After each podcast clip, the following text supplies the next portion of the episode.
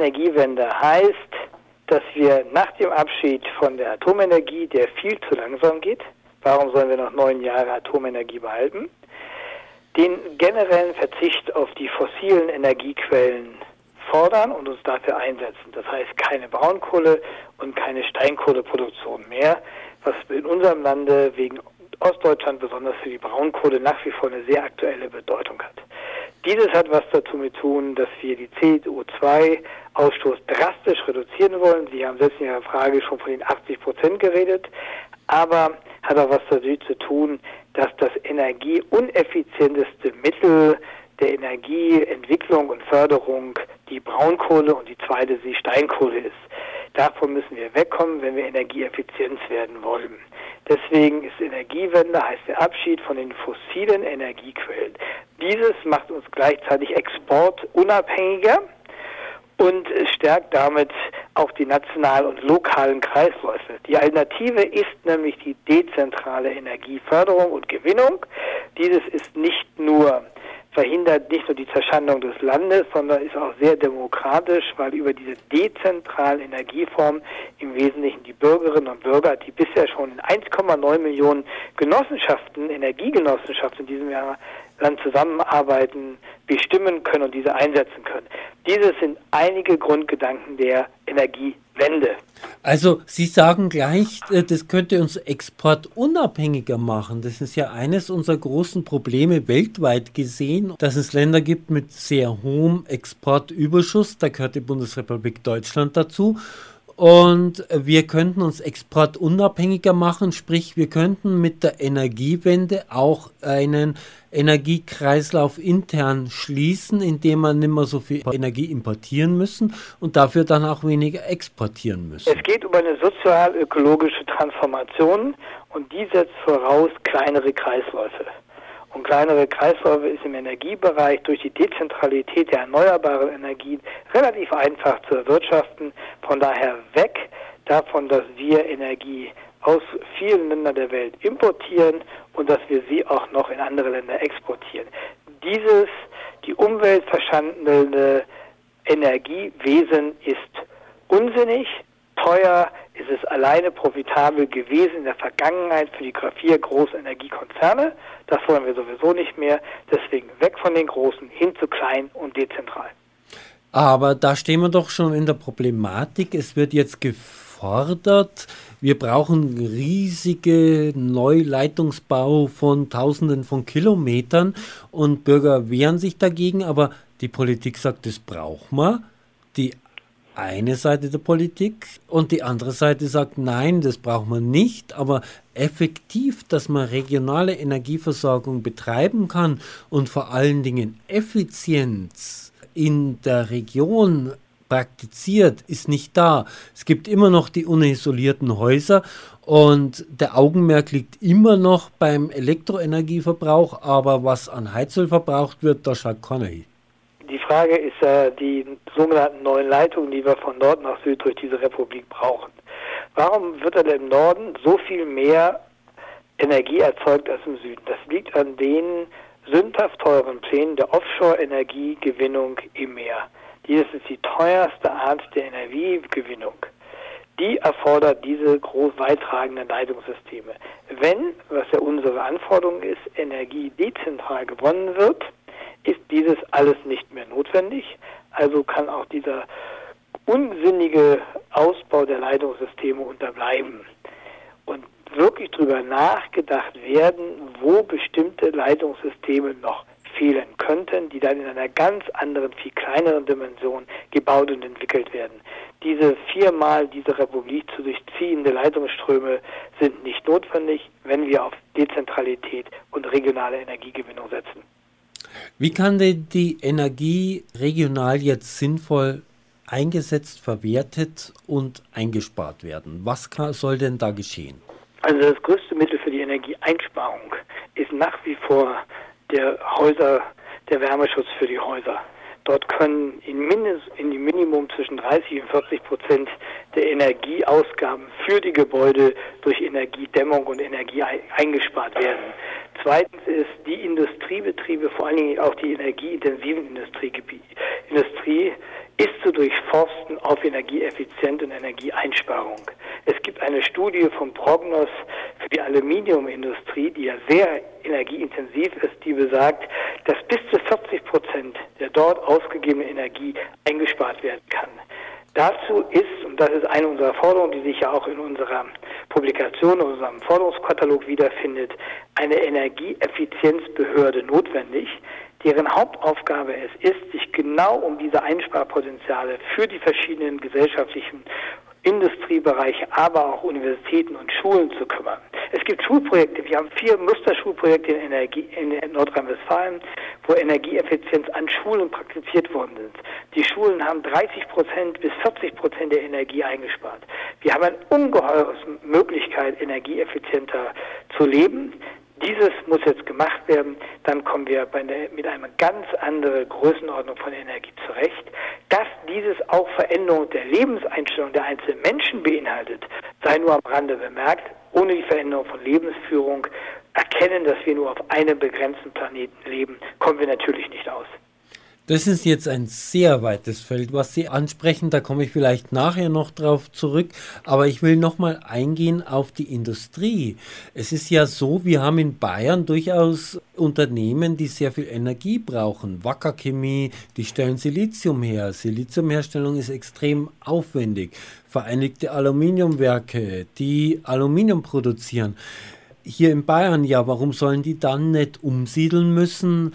Nach Norddeutschland oder Norwegen oder irgendwo hin in die Welt, in Island werden auch große Energiegewinnungsmaßnahmen jetzt aus regenerativen Energien getätigt, wo man sagt, ja, das Erz ist eh nicht bei uns, sprich die Aluminium-Tonerde-Vorkommen, das wird importiert, die Energie soll mit großem Aufwand zu den Unternehmen hingeleitet werden. Früher standen Mühlen an Gewässern, wo die Energie da war. Muss da nicht ein Umdenken stattfinden und wir dann sagen, okay, so eine Industrie hat bei uns langfristig, wenn sie nicht auf Kosten der Allgemeinheit finanziert werden soll, keine Chance mehr.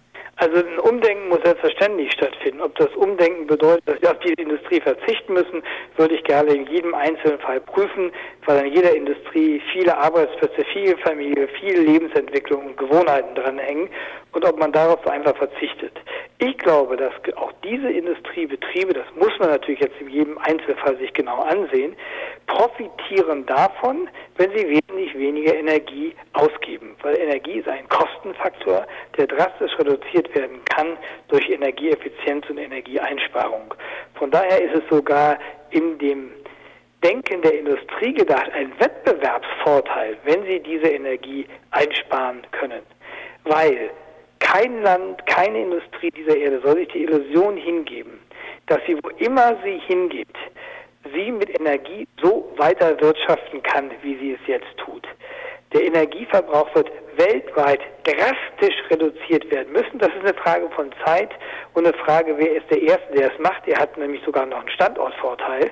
Aber runter von dieser Energieverschwendung werden wir überall auf dieser Welt müssen, wenn wir auch nur ansatzweise Fragen von Nachhaltigkeit und Überlebenswillen auf diesem Planeten einhalten. Von daher diskutieren wir vielleicht eine Avantgarde-Diskussion, weil Deutschland begründet durch die Protestbewegung der Anti-Atom-Bewegung in dieser Diskussion ein bisschen weiter ist als andere Länder. Aber andere Länder werden uns ganz, ganz schnell einholen, weil diese Art der Energiewirtschaft ist überhaupt nicht mehr tragbar. Das sagen Sie und wie gesagt, ich habe eingangs die Frage gestellt, pro Kopf der Bevölkerung 10 Tonnen CO2 ungefähr wird produziert, 2 Tonnen wäre verträglich und relativ umweltneutral. Was tun Sie? Kommen Sie mit 2 Tonnen aus und wie sollen wir diese 8 Tonnen einsparen? Also ich komme definitiv selber damit nicht aus, obwohl ich kein Auto habe. Von daher liege ich schon mal da relativ auf der grünen Seite, aber dafür fliege ich leider viel zu häufig. Aber ich glaube, dass wir insgesamt diese Einsparziele durch eine Veränderung von Energieeffizienz, Energie einsparen und neuen Lebensstil erreichen können, die uns insgesamt dazu führt, dass wir Energie weniger ausgeben, damit auch weniger Emissionen verursachen und einen Beitrag leisten können zu einem längerfristigen Ziel, die den Fußstapfen, den ökologischen Fußstapfen auf dieser Erde, den wir verursachen, wieder dem anzupassen, was diese Erde auch verträgt. Und wie soll das funktionieren, wenn ich in der S-Bahn sitze? Das ist mir gestern passiert. Sitze ich Kindern gegenüber, die spielen ein Kartenspiel mit Autos. Und die Autos, die größte PS-Zahl, das größte Gewicht, die größte Länge haben, die gewinnen natürlich. Ja. Im Hintergrund unterhalten sich Erwachsene, die sich über die Anschaffung eines neuen Autos unterhalten und sagen, ja, also ich brauche schon ein gescheites Auto, sprich, das muss auch was hermachen und ordentlich leisten. Haben. Ja, da fehlt's insgesamt. Muss vielleicht der Leidensdruck höher werden? Wir kriegen einen Klimawandel, wir merken es jetzt. Die Wohlfahrtsgesellschaft sagt, ich kann immer so gut Skifahren, aber vielleicht kriegen wir jetzt dann die großen Waldbrände nach der großen Flut. Muss nicht der Leidensdruck steigen, weil leider die Erkenntnis nicht reift? Also ich würde mal sagen, es gibt nicht einen Faktor, der greifen muss. Ich könnte Ihnen jetzt als Gegenbeispiel sagen, dass bei der jungen Generation das erste Mal seit 100 Jahren ein Auto kein Statussymbol mehr ist. Das ist was völlig Neues. Dass bei den jüngeren Menschen Carsharing und Caroptimierung einen ganz anderen Stellenwert hat, als es noch in der Generation hat, der ich angehöre. Da gibt es auch Prozesse des Umdenkens. Von daher ist es ein Prozess, der aus ganz vielen Elementen sich zusammensetzt. Und der Leidensdruck oder das immer wieder Vorführen von Katastrophen ist sicher auch ein Teil eines Veränderungsprozesses. Dazu gehört aber auch, dass sich Leitbilder ändern. Das Leitbild Auto gewinnt eine ganz andere Dimension. Das Leitbild Energie gewinnt eine neue Dimension. Heute wird viel häufiger als vor 10 Jahren noch darüber nachgedacht, wie ich Energie sparen kann. Selbst in der Industrie gibt es ein Umdenken. Also es gibt viele Elemente und viele Bausteine, die zusammenkommen müssen, damit diese Überlegungen, die wir hier anstellen, auch erfüllt werden. Ob das alles schon schnell genug geht, darüber können wir gerne streiten. Da habe ich eine sehr kritische Position zu. Mein großes Problem ist nicht, dass wir da irgendwann hinkommen. Das glaube ich und traue ich auch der Menschheit zu. Die Frage, ob wir schnell genug dahin kommen, ob wir schnell genug in der Lage sind, die Schere zwischen Zerstörung der Welt, die wir tagtäglich betreiben, und Erkenntnisprozesse der Veränderung, ob diese Schere sich schneller schließt, dazu sind wiederum viele Schritte notwendig, dass das der Fall ist. Und über einige diskutieren wir dazu, da gehört auch jede Rundfunksendung dazu, jede Schuldiskussion, jede Aktivität, die wir auf der Straße und wo auch immer übernehmen, um diesen Umdenkungsprozess gesellschaftlich mit einzuleiten und zu verstärken. Müsste nicht jeder Deutsche Urlaub machen in einem Katastrophengebiet, nachdem wie auf den Philippinen ein Sturm durchgezogen ist, oder ja, aufräumen in einem Flutgebiet, oder ja, ich befürchte, uns stehen heuer die, wenn es nicht massiv regnet, die großen Brände bevor, dass er das erlebt, dass er das selber einschnaufen muss, was da passiert.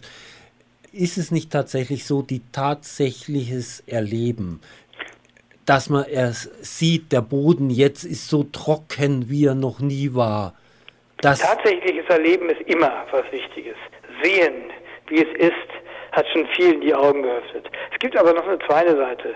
Man muss auch den Menschen, die mehr oder weniger in der Schattenseite dieser Gesellschaft stehen, die zum großen Teil sehr Energie verbrauchen, leben, weil sie gar nicht anders leben können.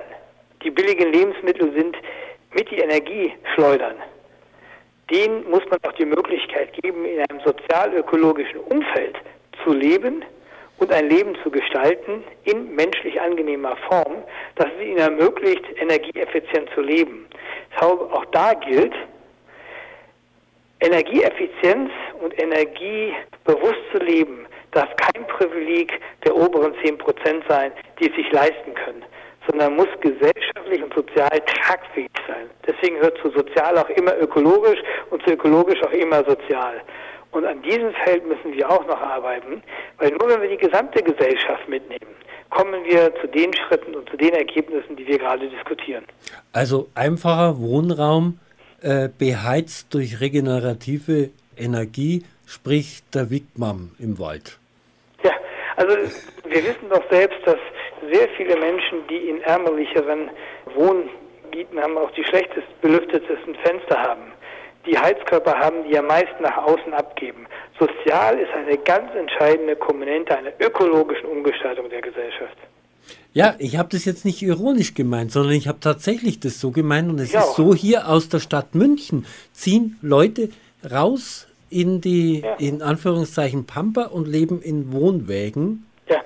Und dass man da sagt, man versucht, eine human-ökologische Wirtschafts- und Lebensweise zu entwickeln. Also aus meiner Sicht, das sind alternative Lebensformen, die uns heute vielleicht überraschend oder vielleicht auch sogar abstoßend erscheinen. Ein Teil der veränderten Lebensweise, auf die wir uns einstellen müssen. Und dazu gehört auch, in Gebiete zu ziehen und in Bedingungen zu leben, in denen man versucht, sich mit der Natur zu versöhnen.